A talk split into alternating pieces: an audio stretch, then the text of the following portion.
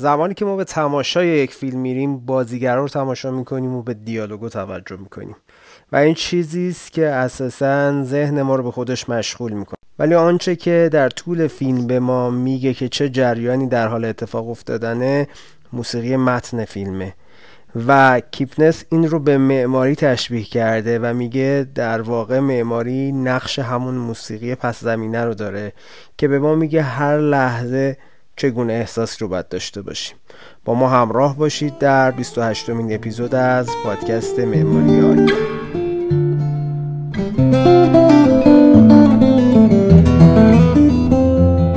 درود و دو صد بدرود به همراهان آرگپ اپیزود 28 رو میزبان سرکار خانم مهندس ساره کلانتری هستم.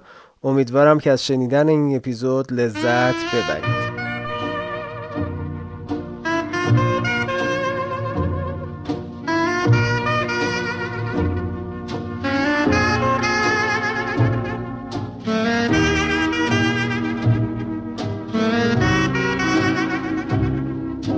سلام می‌کنم بهتون خانم مهندس. اگر صحبتی با مهمانان برنامه دارید در خدمتتون هستم. تا بریم سراغ گفتگوی خودمون. خواهش می‌کنم. منم سلام عرض می‌کنم خدمت شما و همه عزیزان و دوستان و همراهان این برنامه. ممنونم از دعوتتون و خیلی خوشحالم از اینکه اینجا هستم و می‌تونم این موضوع رو با هم دیگه به یک گپ و گفتگوی به هم برسیم. بسیار عالی ممنون. لطف شما بوده که حالا حضور پیدا کردید در برنامه حقیقتا یه نکته ای که بود. ما توی تقریبا فکر می‌کنم این اپیزود چهل و خورده ای باشه. خیلی کم تونستیم میزبان اساتید بانوی معماری ایران باشیم. به جز خانم حریری و یکی دو تا از عزیزان دیگه. کمتر حالا دوستان. خانم دکتر شاچراقی بودن و شما فکر کنم سومین مهمان بانوی این برنامه هستید در هر صورت خیلی ممنونم. من چون یه مقدار تاخیر اتفاق افتاد میرم سراغ موضوع. همونطور که استثار دارید کلیت بحث ما راجع به معماری معاصر ایرانه. در ابتدای ماجرا برام جالبه بدونم از نظر ساره کرمتری معماری معاصر ایران اصلا چه جوری می‌بینه نظرش راجع به این مقوله چی هست. من ابتدا خیلی دوست دارم که به صورت کلی در مورد معماری صحبت بکنم. چون معماری معاصر یه مقدار پیچیده هستش و من می‌خوام یه مقدار بازش بکنم جنبه های مختلفش رو.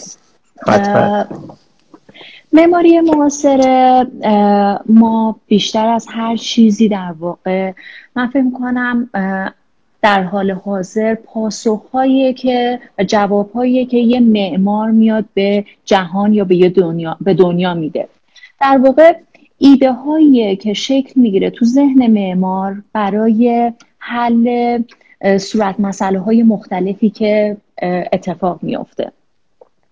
من می‌خوام در اینجا صحبتم رو با یه سوال شروع بکنم. اصلا معماری در عصر ما باید چجوری باشه؟ این این یه سوالیه که واقعا شاید دغدغه خود من هم هستش که معماری معاصر ما الان باید چگونه باشه. ببینید ما هممون می‌دونیم که معماری دیسیپلینیه که به شرایط بیرونیش بسیار وابسته است. و ما برای اینکه شناخت درستی داشته باشیم درباره معماری معاصرمون در ابتدا باید معلفه ها و پارامترهای تاثیرگذار روی معماری معاصرمون رو دقیقا بشناسیم.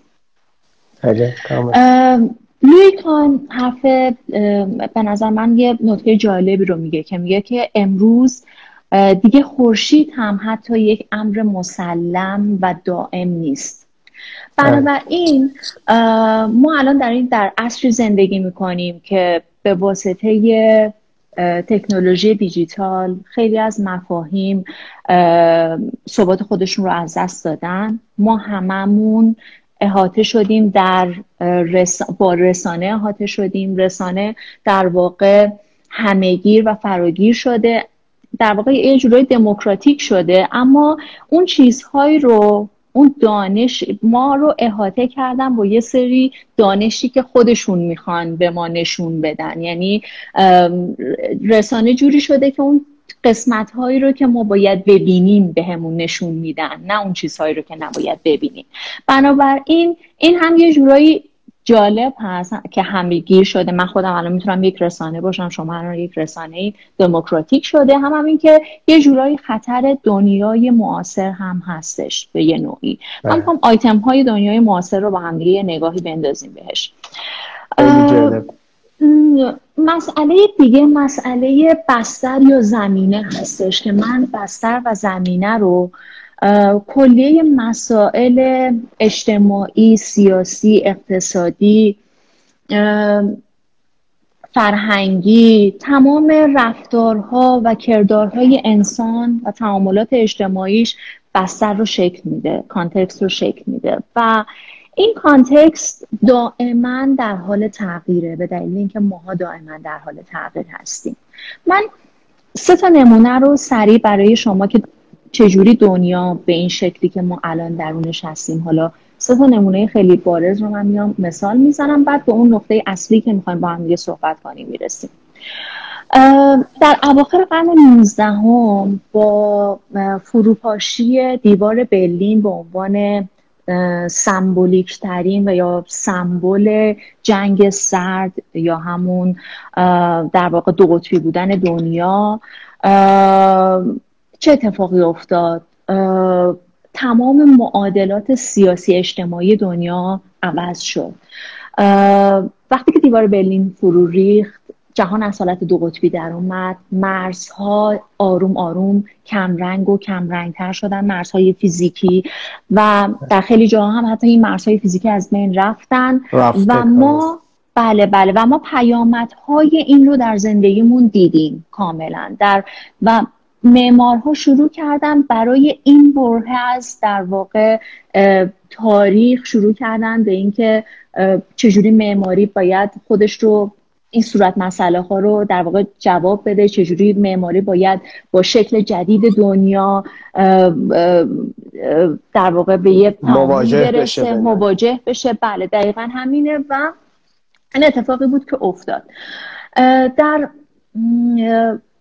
یازده یه اتفاق دیگه ای که شاید شکل دنیا رو به یه نحو دیگه ای عوض کرد یازده سپتامبر بود که من چند روز پیش مقاله میخوندم در مورد معمار ژاپنی امریکایی این برج های تجارت جهانی که میگه که world trade means world peace ولی در بله. واقع اتفاقی جهانی شکست بله. بعد از بله بله بله. در, در واقع اتفاقی که در اونجا افتاد این بود که خیلی از باورهای انسان ها در مورد صلح در مورد امنیت عوض شد و این این پیامدهای گوناگونی داشت این, این واقعی که اتفاق افتاد.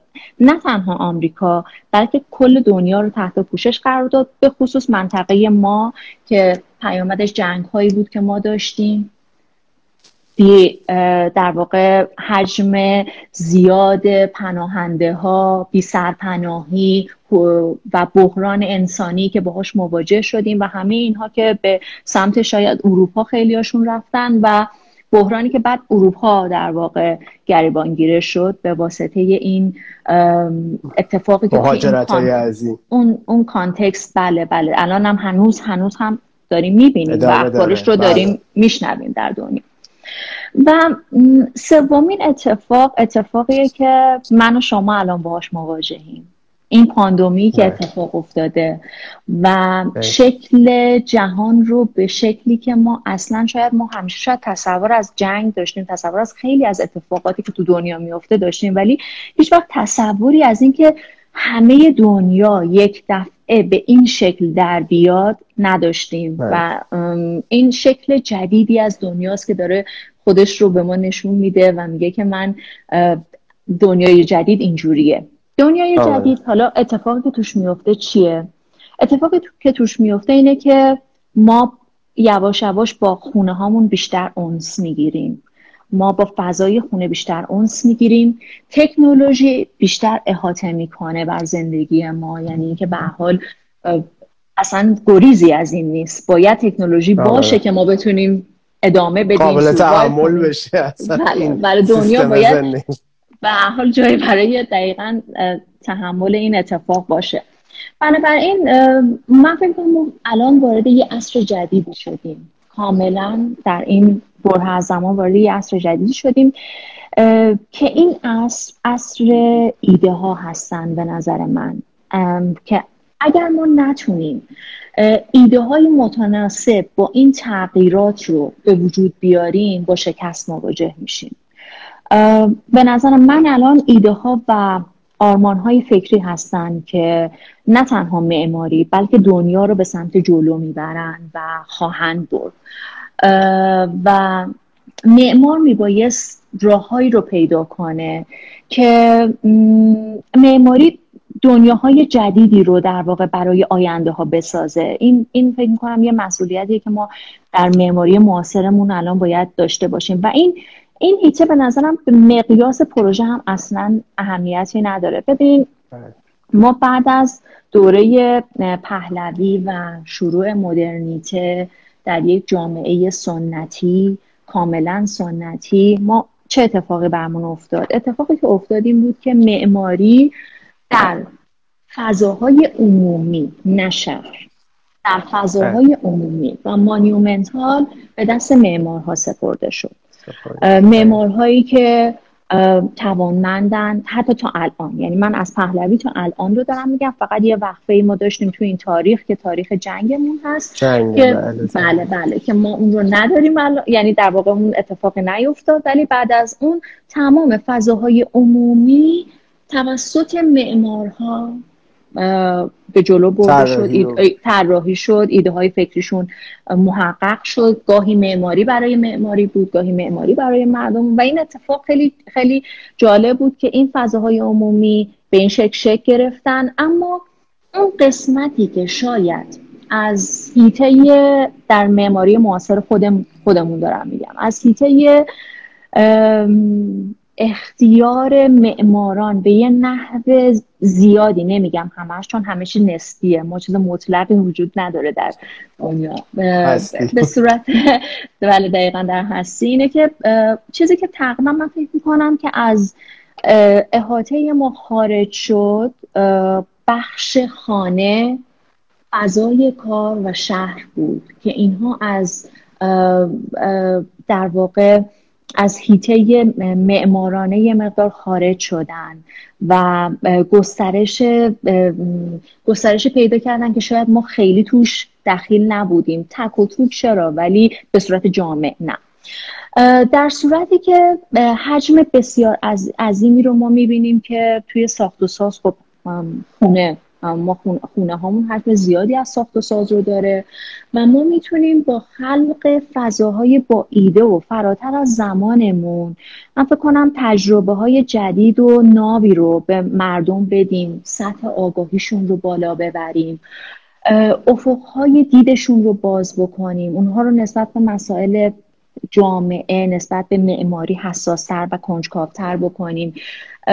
و این این اتفاقی که واقعا در در فضای خانه میفته و ما باید معماری معاصر رو به این شکل ببینیم که باید یه مقدار معمارها به این سمت بیشتر برن و بیشتر بتونیم که یه کاری بکنیم که اتفاقی که میفته تو این تک دانه ها بیشتر توسط معمارها و سیاست گذاری هایی که توسط معمارها میشه انجام بشه. چون میگم این حتی میگم تو تاریخ معماری هم بوده دیگه. لوکورگوزیه میاد اون پروژه ذهنی و بله بله همه اینها رو میاد با با شهرک ها با خانه و حتی با همون پروژه ذهنی که تو با پنج اصل معماریش رو میاد میگه توی ویلا سابا میگه بله. فوجیموتو میاد پیش های ما رو در مورد خونه عوض می‌کنه. یعنی می‌خوام بگم که با ان هاوسش با یعنی می‌خوام بگم خانه چیزیه که این وسط حلقه گم شده است خانه فضای کار و شهر که ما الان توی معماری معاصرمون بسیار من فکر می‌کنم که باهاش موضوع شاید مشکل این... بله. صحبت های ماست من اتفاقا خیلی چیز قشنگی به ذهنم رسید. حالا شاید یه عنوانه چون دارم یه مقاله رو توی این حوزه آماده می‌کنم.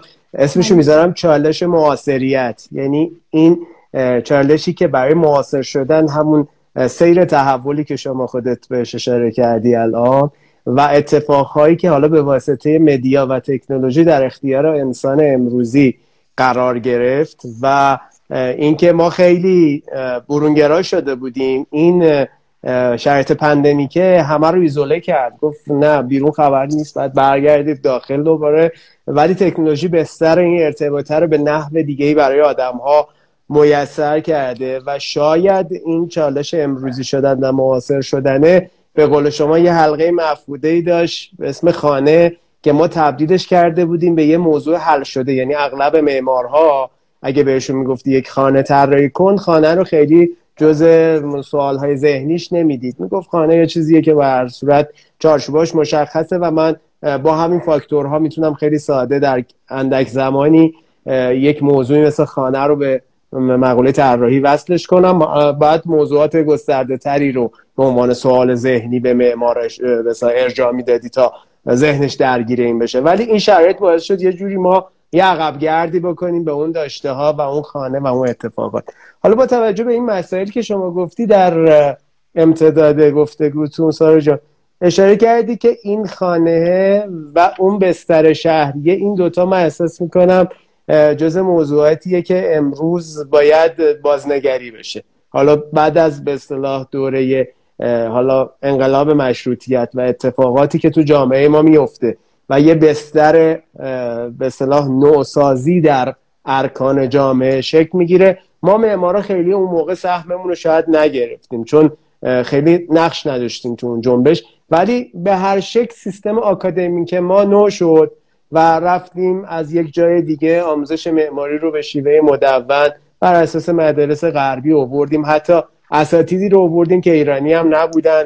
گذاشتیمشون رئیس این مدارس برای ما بله. موزه هنر نمی‌دونم فلان رو طراحی کردن و بله. خیلی کارها و شدن پیشساز نسل اول معمارای تحصیل کرده ادامه این جریان رو با توجه به این اتفاقاتی که امروز خودت بهش اشاره کردی و این معاصر شدن شما چه جوری می‌بینی یعنی فکر می‌کنی الان به عنوان یک معمار امروزی اگر این چالش معاصر شدن رو بخوای درگیرش بشی از دان ریزدانه های بافت شروع می‌کنی میری جلوتر. یعنی تمرکزت رو بیشتر روی اون بحث تکدانه ها و خانه می‌خوای بذاری. یا نه احساس می‌کنی کماکان ما تو public space همون باید بریم دوباره فکر کنیم. همون کاری که این سی چل ساله کردیم. و یا به یه مدیوم بین این دو تا برسیم. حالا من نمی‌دونم طرح مسئله بود اینه که گفتم صرفا. نظر شما رو من ترجیح میدم بدونم در این زمینه. حتما. من در مورد هر دوتاش حالا صحبت دارم. هم در مورد خانه و میگم من هم در مورد خانه و هم در مورد شهر.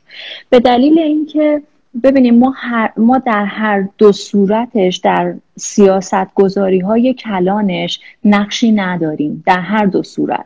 به دلیل اینکه در خانه میان به ما میگن که نقش یک معمار رو براش کاملا تعریف می‌کنن. یعنی اون client ی که میاد توی دفتر یا اون سیاست گذاری که در واقع خانه رو میاد اون 60 درصد رو برای من تعریف می‌کنه برای به من دیکته می‌کنه که من چجوری باید توی این بافت فشرده تهران طراحی بکنم.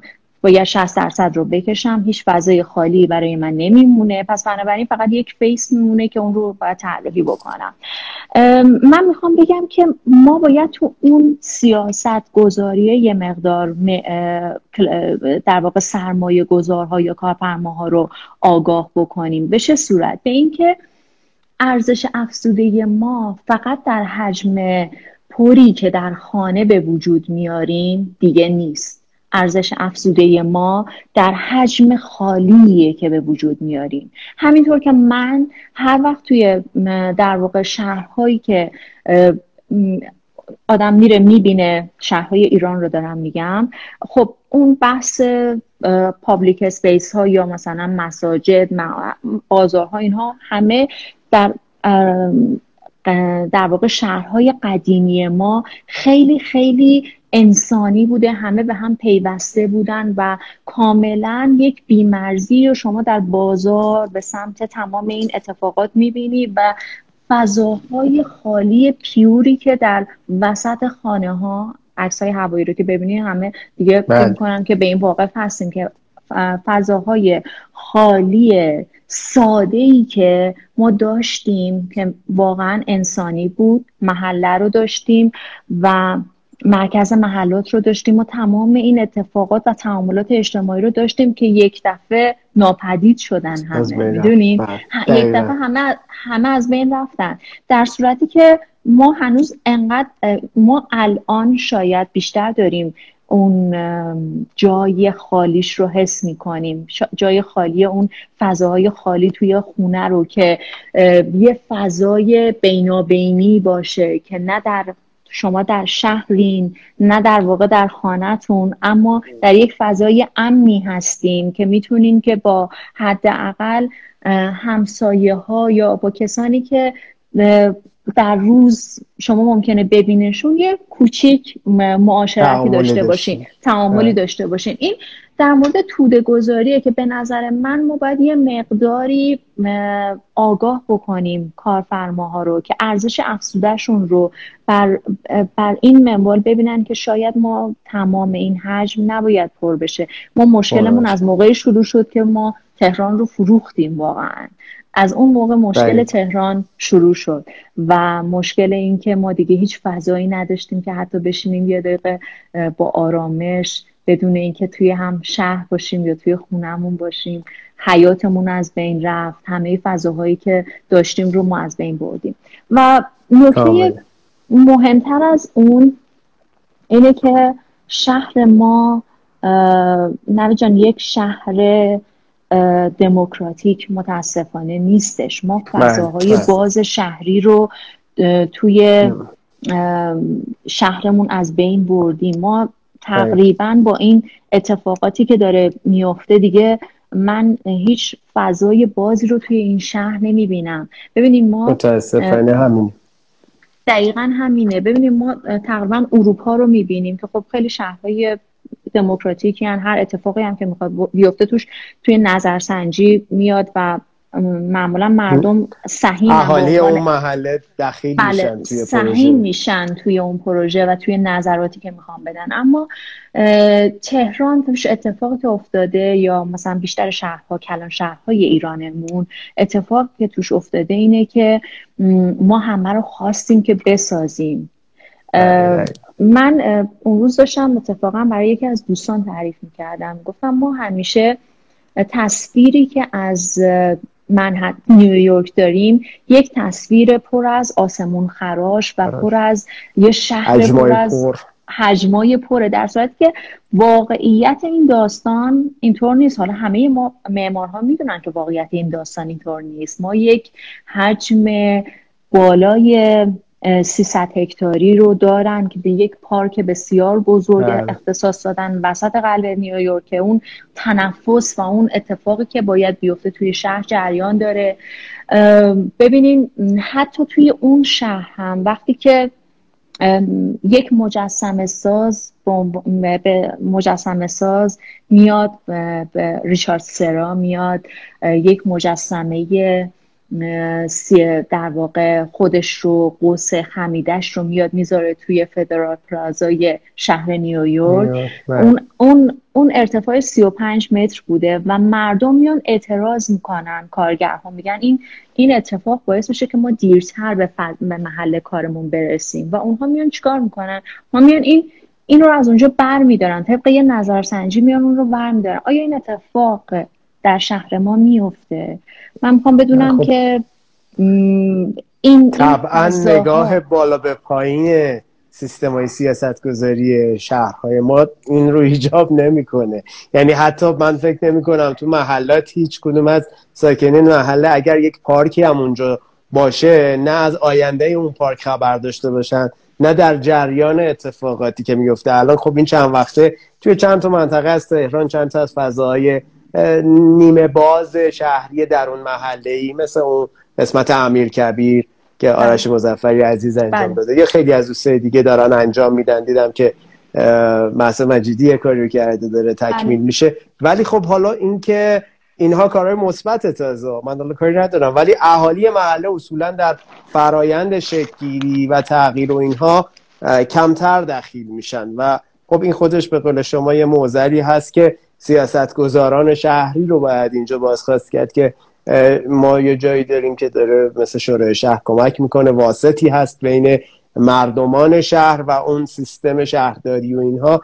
و خب اساتید متخصص بنده مثل جناب اعتا و خیلی دیگه تو اونجا هستن. حالا من موردی دارم تهران رو میگم که شاید لازمه توی دستورکارشون که همچین چیزایی رو بذارن. اتفاقات بمبئی که میفته واقعا چقدر مردم شهر در این دخیل میشن.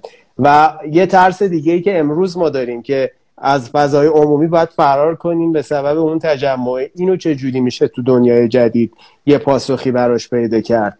که به هر شکل انسان ها نمی‌تونن فقط محدود به چهار دیوار خانه ها بشن و این شده سلول. یا به قول شما فضای خالی رو یک اهمیتی براش قائل بشیم. حالا من اونجا می‌خواستم توی پرانتز عرض کنم شما گفتی چون فضای پر رو همه دارن رو سرمایه گذاری می‌کنن ای کاش مثلا آپارتمان ها بیاد با فضاهای خالیش اون به اصطلاح متراژ نهایی و زیر بنای کلی سنجیده بشه. که سرمایه گذارم بد نگه. حالا architect اومد اینجا مثلا 40 متر مربع رو حذف کرد از این طبقه و این رو من نمی‌تونم پولش رو مثلا از مشتریم بگیرم. خب این دغدغه اکثر سرمایه گذاران تو این عرصه هست که به دنبال 100 درصد فضای ساخته شده هستن دیگه. این رو باید شاید لحاظ قانونگذاری و زیر ساختاش یه جوری بتونیم تأمین کنیم. ولی این نیازمند گپ و گفت تخصصی من فکر می‌کنم.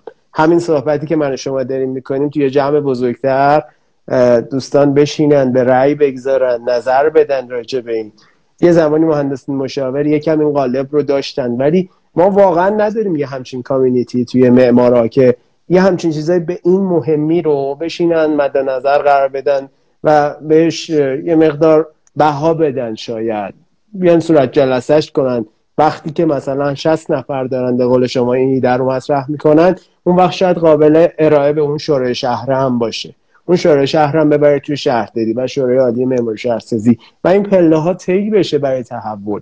بالاخره از یه جایی باید شروع کرد دیگه. حالا ببخشید من کامنت میدم وسط صحبتتون چون گفتی که این حالت دیولوژی چه من بله، نه کاملا درسته. کاملا درسته. من کاملا با این نظر موافق هستم که ما باید از از اینکه به صورت تکروی داریم خب به حال یه سری کارها رو انجام میدیم به صورت به یه انسجامی برسیم ما معمارها. و یه مقدار از به عنوان فقط تنها من اینکه به ما دیکته بشه که توی این زمین حتی برنامه فیزیکیش هم یه موقعهایی به ما دیکته بشه از این حالت در بیایم و یه مقدار با حالت استراتژیک تر به موضوع نگاه بکنیم و شاید سرمایه گذار رو هم دقیقا همین چیزی که میگین این اتفاق میفته برای اینکه سرمایه گذار هم در نهایت وقتی که میاد سراغ یک معمار درسته که خیلی وقت دوست داره که حرف خودش باشه یا اینکه به حال. ولی در نهایت دوست داره نظر آخر رو از شما بشنوه. و وقتی که شما خیلی روی عقیدتون و روی اون ایده ای که دارین روی برای همین گفتم که خانه سطح آگاهی مردم رو عوض می‌کنه پیش های ذهنیشون رو ممکنه که عوض بکنه. وقتی که می‌بینن اه خب یه جور دیگه ای هم میشه نگاه کرد. ما این فضا رو از بین بردیم. ما این محله دیگه نیستش. و دیگه هم نمی‌تونه به اون شکل قبلیش باشه. می‌دونیم من من همیشه میگم ما از معماری گذشتمون باید یاد بگیریم. اما باید نگاهمون به, به آینده باشه. ما یاد می‌گیریم از معماری گذشتمون خیلی چیزها رو. و منی که الان اینجا هستم به دلیل اون ریشه هایی که دارم قطعا اون ریشه ها مال ایرانه و من اون, اون رو دارم. من مثلا با یه معماری که داره توی قطعا توی مثلا دانمارک طراحی می‌کنه خیلی خیلی تفاوت هایی از نظر پیشفرض های ذهنی از نظر حتی فکرم همه چیزا. شاید خیلی چیزا برای حل شده باشه که برای من اصلا قابل حل نیست. اینه که ما با این سن... با این نظام با این سنت با این با اینها همه بزرگ شدیم. ما من خودم همیشه فکر می‌کنم که ما یک نظامی رو که خیلی خیلی بعد از خانه فراموش کردیم نظام آموزشیمون یا همون مدارس ما هست. من همیشه چیزی که از مدارس به یادم میاد مدارسی که خودمون داشتیم به یادم میاد واقعا یه چیزی مثل با اون حسارهای بلندش یه چیزی مثلا من همیشه یادم میومد که صبح اصلا دلم نمی‌خواست پاشم برم مدرسه برای اینکه یک حالتی بود از اون ترسی که آدم ترسی که مثل واقعا واقعیت مثل پادگان. یعنی هیچ چیز نه رنگی نه چیزی. و ما من می‌خوام نسل آینده ما باید طراحی کنیم برای اونها هم باید طراحی بشه. یعنی یه چیزی که باز هم فراموش شده همین همین فضاهای آموزشی مهدها مدرسه ها دانشگاه ها الان خب من خودم توی دانشکده هنر معماری درس من فضای اونجا به دلیل وجود آدمهاش خیلی جذاب بود. خودتون یعنی پررنگ بود. حضور اون بچه هایی که توی یه قسمتی موسیقی بودن نقاشی بودن معماری بودن اون تعاملاتی که ما با هم داشتیم اون فضا جذاب بود. ولی شاید خود ساختمون به واسطه ساختمون بودنش می‌دونین هیچ چیزی رو از دانشکده بله. برای ذهن ذهن من معمار الان تدایی نمی‌کنه. بنابراین این اتفاق حالا یه ذره من از بحث دور شدم. می‌خوام بگم که ما به عنوان یک معمار باید سرمایه گذار رو و سیاست گذاران رو یه ذره آگاه بکنیم نسبت به شرایطی که الان واقعا وجود داره. و ما این بحث اینی که ما بتونیم یک فضاهایی داشته باشیم فضاهای خالی داشته باشیم که اینها ارزش افزوده بده به خود در واقع ملکشون. اما ممکنه که در نهایت این فضای پری نباشه. در یک زمانی روی تراس ها و بالکن ها این تصمیم رو شهرداری گرفت و تصمیم وجایی بود. حالا می‌تونه روی یه قسمت های دیگه ای که من فکر می‌کنم که ما بتونیم یک فضاهایی به وجود بیاریم که در اونجا مثلا در طبقات بچه ها بتونن بازی بکنن بتونن اتفاقهای با یه اتفاقای جدیدی مواجه بشن. این الان خیلی توی فضای حکم همون محله رو داشته باشه برای بله. بین شهر و خانه.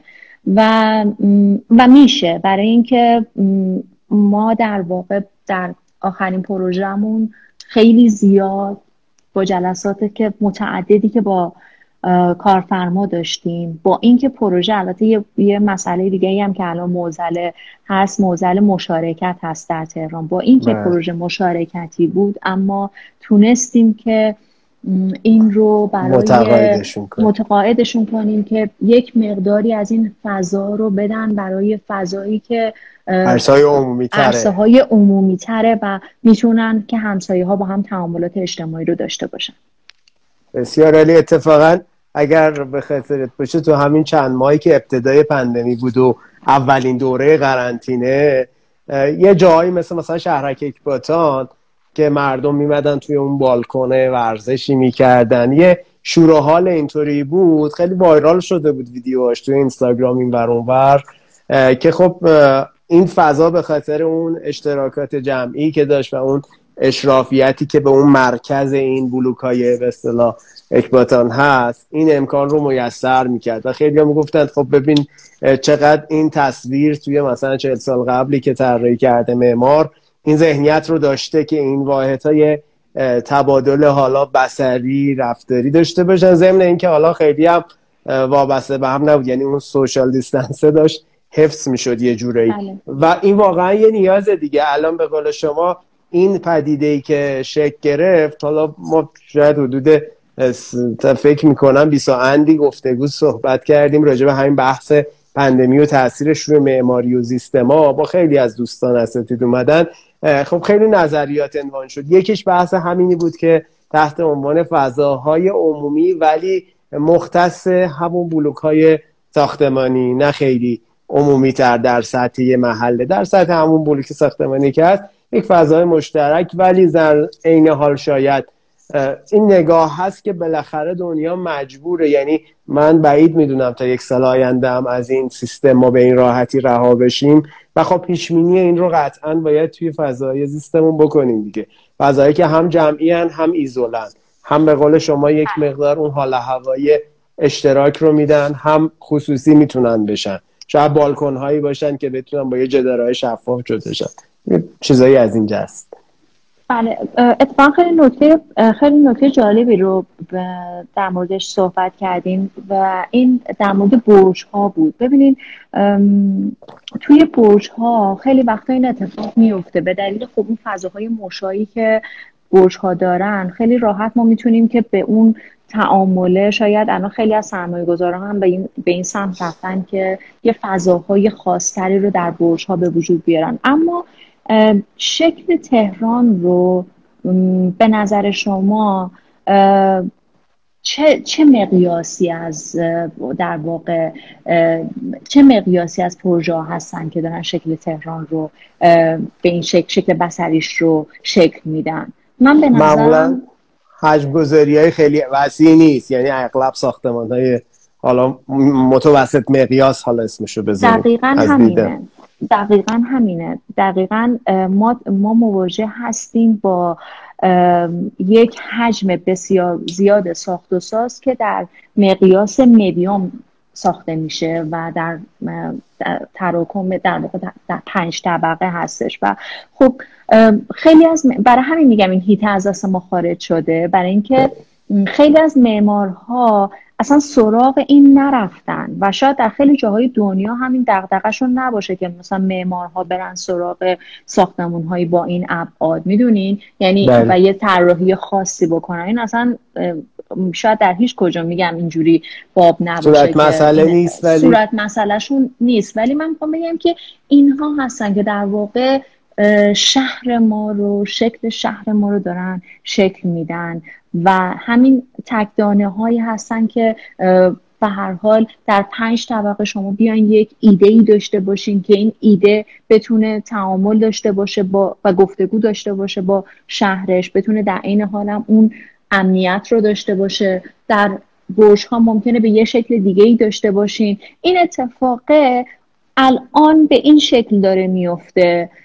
ممکنه که دو سال دیگه مثلا همینجور برای همین من یک سری مثال هایی قبل از اینکه بحثمون رو شروع بکنین زدم. من صرفا روی مسئله الان پاندومی نمی‌خوام صحبت می‌خوام بگم که ممکنه ما دو سال بعد اصلا با یک چیزی مواجه بشیم با یک پدیده مواجه بشیم که اصلا الان تصورش رو هم نمی کردیم بنابراین معمار با اون ابزارهایی که در واقع در دستش داره باید انقدر مهارتش رو بالا ببره برای اینکه ایده های نو داشته باشه برای پاسخگویی به اون صورت مسئله ها تا بتونه اون صورت مسئله ها رو اون موقع جوابش رو در واقع بده. چون ما الان از آینده یعنی در واقع در مورد آیندهمون چیزی نمی‌دونیم خیلی پیشنهادی نداره بله بله. سوال بپرسم. حالا سوال شخص به ذهنم رسید در این لحظه. واقعا چقدر این فراغت رو توی نسل معمارای ما می‌بینی؟ یعنی از لحاظ شرایط فکری و اقتصادی تو موقعیتی هستن که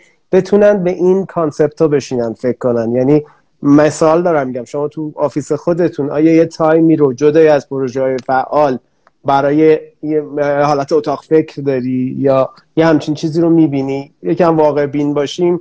برداشت شخصی ما اینه یه درصد زیادی از دوستان ما و همکاران ما این امکان رو ندارن یعنی به بله. قدری درگیر بطن اتفاقات اقتصاد پروژه ها هستن و اقتصاد دفتر که اون سیستم جاری دفترشون صرفا حفظ بشه اون نیروهاشون رو بتونن حفظ کنن و با پروژه های موجود جلو برن که شاید این بخش خیلی فقیر شده توی دفاتر امروز ما یعنی اون اتاق فکره اونجوری که باید اکتیو باشه و شروع کنه به قول شما حتی پیشبینی آینده رو بکنه. ما حالا اصلا من میگم پیشبینی آینده پیشکشمون.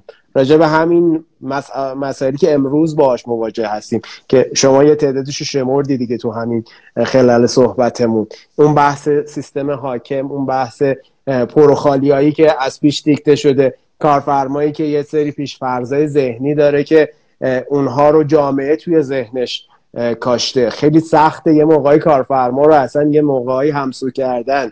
چون الان می‌بینیم اغلب آثاری که تولید میشه من در ادامه سوالا می‌خواستم اینو بپرسم. مثلا به نظر شما معماری امروز ایران معماری معاصر ما داره یک زبان هست داره یک قوام کلی هست؟ اصلا می‌تونیم اینو توی کتگوری که از اینجا برش داریم ببریم یه گوشه دیگه دنیا توی نمایشگاهی به نمایش بگذاریمش و یه عده بیان ببینن. ای بگن این معماری امروز ایرانه. اینو چقدر به نظرت اصلا یه همچین چیزی بهش فکر میشه امروز توی دفاتر ما؟ ببینیم من حالا چون گفتیم که یه سوال شخصی من هم خیلی چیز جواب میدم بهتون که من واقعیتش اینه که خیلی این قضیه رو به صورت سیاه نمی‌بینم که معماری ما کاری رو از پیش نبرده معماری معاصر ما و معمارای ما. معمارای ما اتفاقا من فکر می‌کنم که بعد از اینکه از حدود 20 سال پیش جوایز معماری اتفاق افتاد و معمارها تونستن مثلا معمارهای جوان تونستن که از اون سیستمی که حاکم بود و همیشه کارها به یک در واقع قشر خاصی از در ها بله و اینها داده می‌شد. معمارهای جوان تونستن که با ایده های خودشون نشون بدن که می‌تونن و به یه من من خیلی واقعا همیشه هر وقت فکر می‌کنم می‌بینم که تلاشی که تو این سالها شد تا اینکه معماری ما یه مقداری از اون حالت اتفاقا داشت. ببینین ما, مش... ما اتفاقی که افتاد من من یادم هست که یکی از دوستان می‌گفتن که ما اگر که یک کارفرمایی یکی از دوستانی که مشاور دارن می‌گفتن ما اگه یک کارفرمایی میومد می‌گفت برای من خانه طراحی کن ما یا مثلا فضای چیز ما خیلی اصلا اهمیتی نمی‌دونیم برای ما فضا یعنی فضای عمومی یعنی فضایی که در واقع مردم درش میرن و چیز می‌کنن. این خیلی دغدغه ما نبود. اما معمارهای نسل جوون اتفاقا به نظر من نشون دادن که دارن تو این راستا گام برمیدارن. حتی اتفاقای بسیار نوآورانه رو دارن توی از context خودشون می‌گیرن از این پیچیدگی هایی که تو context خودمون هست از این تضادهایی که هممون باهاش مواجهیم. تضاد در تمام اینها رو دارن می‌گیرن با باهاش دارن به یک زبانی می‌رسن که این بیان امروز معماری ماست و اتفاقا دارن به دنیا همین رو نشون میدن. ما خب این همه ما الان داریم می‌بینیم که معمارها دارن میرن ها و جوایز و competition های مختلف رو برنده میشن. به خاطر خب اون context یه که دارن توش فکر می‌کنن. من فکر می‌کنم که ما من ما باید خوشبین باشیم به این قضیه. برای اینکه دغدغه معمارها هست. می‌دونین معماری که میره و یه جور دیگه ای مثلا توی یه قسمتی از ایران فکر می‌کنه و به یه نحو دیگه ای میاد از اون کانتکست استفاده می‌کنه و نوآوری می‌کنه. اون خیلی قابل ارزشه و, و آدم باید براش واقعا فکر کنم معماری داره به سمت خوبی پیش میره. تن و این گپه میگم از زمانی اتفاق افتاد که یه مقدار فاصله دقیقا بین مردم و معمارها کم شد. الان به نظرم یه ذره داره, داره این اتفاق میفته که معمارها دارن حضورشون رو پررنگتر می‌کنن. دارن دیالوگ بین مردم و معمارها شکل می‌گیره و مردم هم دارن آگاه میشن که کارشون رو به معمارها بدن. من فکر می‌کنم که نه اینکه همه ولی خب اکثرا دارم می‌بینم که خب خیلی وقتا در اون زمان ما فقط اسم یکی دو تا معمار رو میشنیدیم که معمولا مردم خونه آشنا می‌دادن بهشون اما الان نه. الان می‌بینیم که معمارها می‌تونن که بله بله بله می‌تونن که خب به هر حال این رو جلو ببرن و در جوامع بین المللی هم حضور داشته باشن و این رو به هر حال به عنوان اینکه ما کانتکس ما رو معرفی بکنن و معماری ما رو معرفی بکنن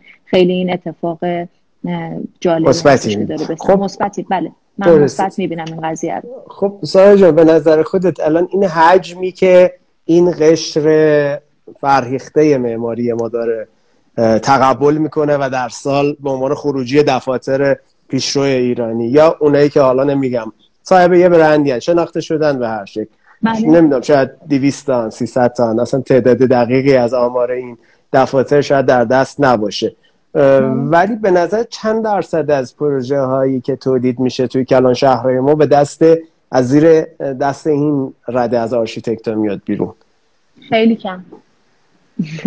خب. واقع واقع بین باید یعنی واقعیتش اینه که خیلی من میگم که من از اول صحبتم گفتم گفتم ما حجم زیادی از این ساخت و ساز رو متاسفانه از دست دادیم. به دلیل اینکه ببینین زمین خب ببینین من دقیقا همین که میگیم دقدقه آدم ها فرق می‌کنه. ما به دلیل گرون شدن زمین ما یک چیزی رو در سالهای جدید باش گفتم مواجه هستیم به عنوان پروژه هایی که مشارکتی هستن. و من وقتی که بله. میاد اصلا روی زبان بیسیکش نمی‌تونم مثلا با کسی که میاد توی دفتر باش صحبت بکنم. یعنی میگم میگه که این قرارداد منه و شما باید طبق این قرارداد برای من طراحی بکنید. مصالح من هم حتی این باید باشه. خب، باش. می‌دونید این قسمت از جامعه رو دیگه من فکر می‌کنم فقط باید آروم آروم آگاه سازی بشن و بدونن که اگر که بیان بگن که توی ما توی قراردادمون اگر بگیم که این معمار بیاد برای ما طراحی کنه این ارزش افزوده رو میاره. به طور مثال یا من اگر این ساختمون رو با این روش طراحی کنم ارزش افزوده که بعدا بله خروجی که داره و این محصول چون محصول به عنوان یه پروداکت خب ارزش بیشتری خواهد داشت. اگر این آگاهی برسن اون وقتی که اطمینان می‌کنن که کارشون رو بیارن بدن به دست معمارها. و الا همچنان همچنان این این شهری که ما داریم می‌بینیم همین در واقع آشوب رو خواهد داشت. همین حجم, همین حجم پروخالی که من دارم الان در واقع همیشه منظره که من از در واقع از تهران می‌بینم یک سری حجمای بلندیه که اومده جلوی کوه رو گرفته و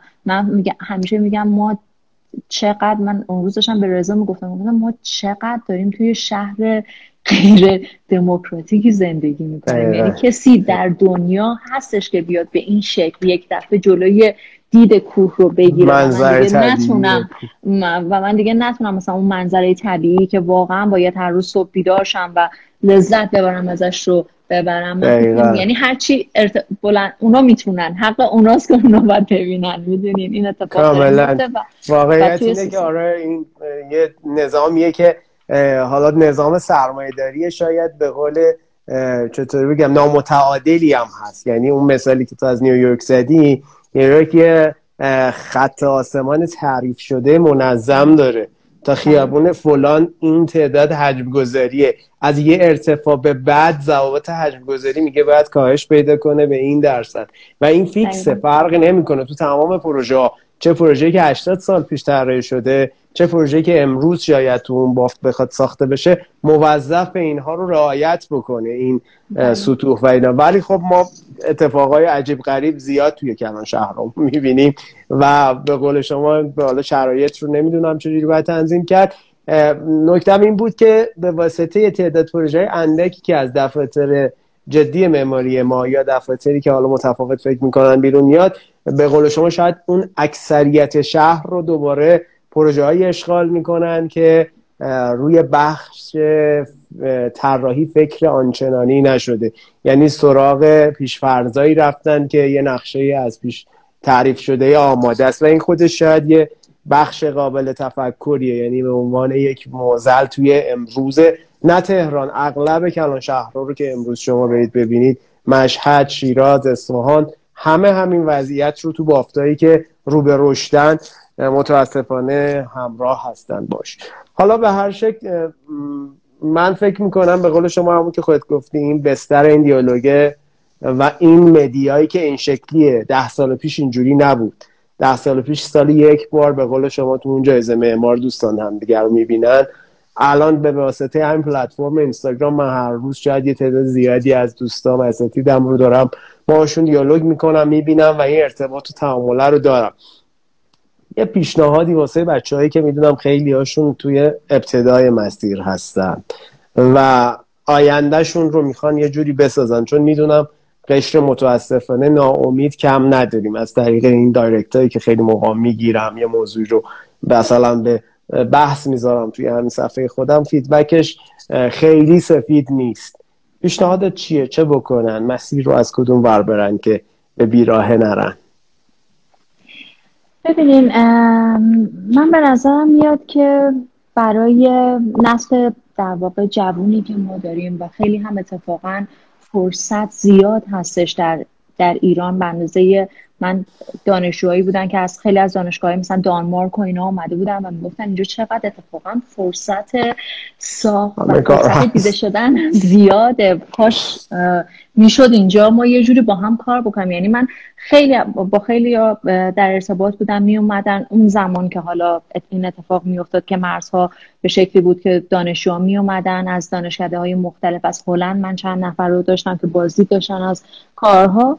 هم بگم فرصت اتفاقا خیلی زیاده اما اتفاقی که توی این مدت افتاده اینه که دانشجو یه ذره اون نگاه تحلیلگرای تحلیل نمی‌کنن موضوع رو می‌دونین اتفاقی که افتاده اینه که خیلی همه چیز انگار سطحی شده فرمی شده و یه مقدار اگر نگاه تحلیلگرانه تایی داشته باشن نسبت به مسائل و یه مقدار بیان این این پیشفرزای ذهنیشون رو که باید این اینجوری باشه باید باید ها رو از توی ذهنشون پاک بکنن. نگاهشون رو به یه شکل دیگه بیارن من فکر می‌کنم که اتفاقا هستش فرصت در این کشور بیشتر از هر جایی که بشه که به دلیل این نیروی انسانی این همه استعداد این همه واقعا پتانسیل که هممون بتونیم که در کنار همدیگه کار بکنیم کارهای زیبا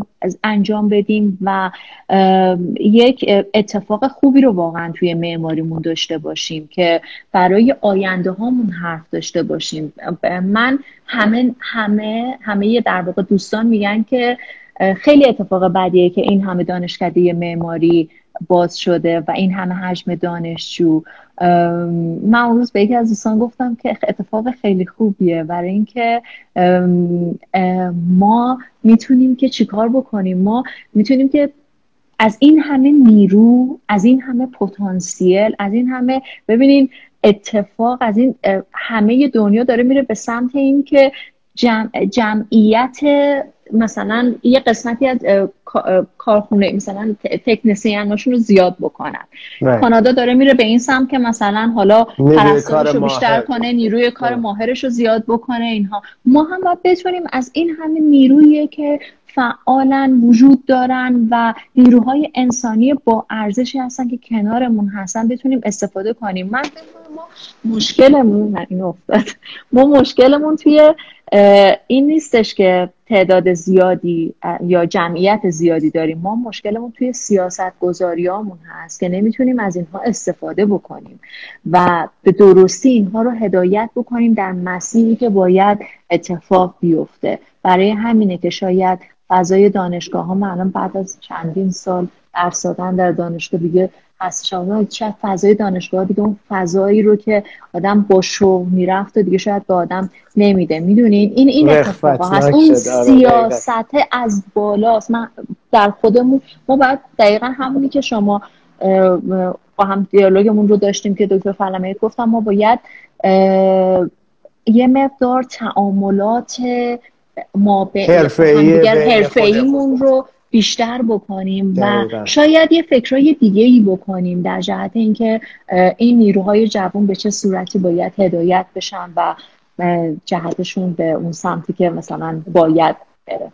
دقیقا می‌دونی آخه یه مشکلی که از اغلب بچه ها وقتی از دانشکده فارغ و تحصیل میشن تا قبلش خیلی دغدغه این مسائل اصولا به خاطر سیستم آموزشی خودمون ندارن.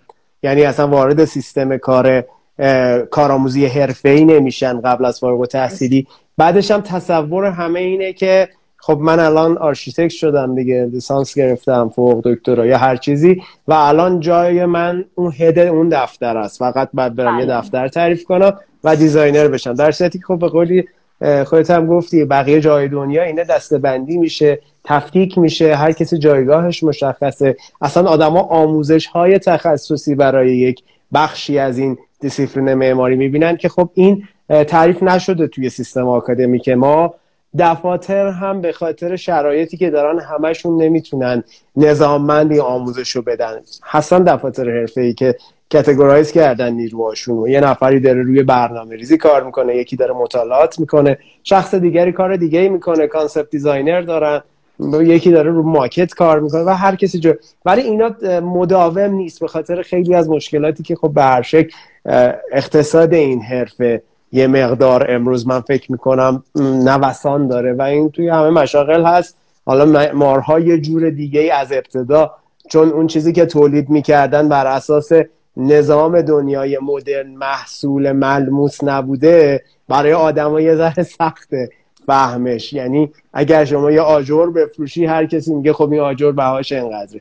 ولی وقتی شما داری فکر تولید می‌کنی وقتی داری پروژه تولید می‌کنی این پروژه رو آدمای مدرن خیلی نمی‌تونن لمسش کنن. براشون سخت پرداختن بها بابت اینکه این یه مقدار سختیش به دوش جامعه معماریه. در هر صورت من می‌خوام تشکر کنم قریب به اون یک ساعتی که قول گرفته بودم که وقتتون رو بگیرم امشب و لطف کردید و تشریف آوردید. اگر در پایان گفتگو صحبتی برای بچه ها ببینید من خیلی بحثمون نشد دیگه مطرحش بکنم و خب یه مقدار شاید خسته کننده می‌شد و بحث طولانی تر می‌شد بله. انشالله امیدوارم در آینده یه زمان دیگه ای با بتونیم میزبانتون باشیم. در پایان داستان اگر صحبتی هست با بچه ها من در خدمت هست من فقط یه صحبتی رو خیلی خیلی دوست دارم که با باتون در میون بزنم و اون هم یک تعریف خیلی زیبایی هستش که من دوستم در آخر کار با مخاطبین میگم به اشتراک بزنم در مورد کیتنس خیلی تعریف زیبایی در مورد معماری می‌کنه. اون میگه که ما وقتی که به تماشای یه فیلم میریم بازیگرا رو نگاه می‌کنیم و به دیالوگ ها گوش می‌کنیم. اینا تقریبا چیزایی هستن که توجه ما رو به خودشون جلب می‌کنن. دیالوگ ها خود بازیگرها. اما اون چیزی که در طول فیلم به ما میگه که در هر لحظه چه حسی داشته باشیم و در هر لحظه چه احساسی داشته باشیم اون موسیقیه که دائما داره شنیده میشه و در حال کنترل احساسات ماست. و این رو به معماری تشبیه کرده که معماری هم دقیقا نقش همون موسیقی رو داره که داره در پس زمینه نواخته میشه و به ما میگه که ما در هر لحظه چه در واقع احساسی رو داشته باشیم و چگونه باید باشیم. گاهی وقتا باید دیالوگی نداشته باشیم و فقط به اون موسیقی متن گوش بدیم. گوش بدیم مرسی یک دنیا ممنون از این تعبیر زیبات از جفری کیتنس امیدوارم بچه حالا کتاب های مرتبط باش رو مطالعه کنن. بازم تشکر از رضای عزیزم همینجا. تشکر می‌کنم. سلام بهش میرسونم. امیدوارم همیشه پاینده و برقرار باشید تا یه دیدار دیگه شما هم همینطور. ممنونم از اینکه این فرصت رو در اختیار معمارا می‌ذارین که و این فضا رو به وجود آوردین در این شرایط و خیلی هم عالی. خیلی خوشحال شدم.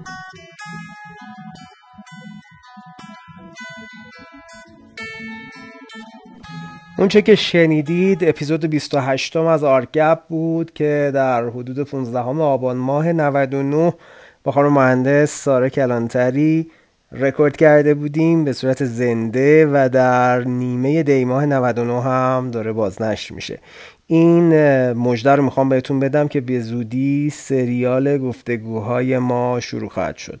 این گفتگو که اولین پادکست سریالی معماری ایران خواهد بود حالا تا این لحظه که من دارم اینا رو publish می‌کنم با خیلی از دوستان که در حوزه marketing، social media، فضای بین رشته معماری و بحثای مدیریت پروژه و غیره مسلط هستن اتفاق میفته و محدود به یک اپیزود نخواهد بود.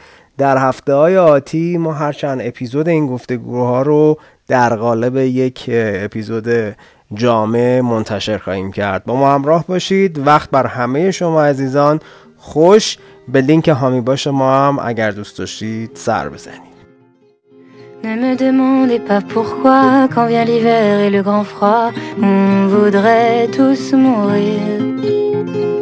Comme si c'était la première fois que la nuit tombait dans nos bras, on voudrait tous partir, retrouver le soleil qui nous manque, qui va brûler.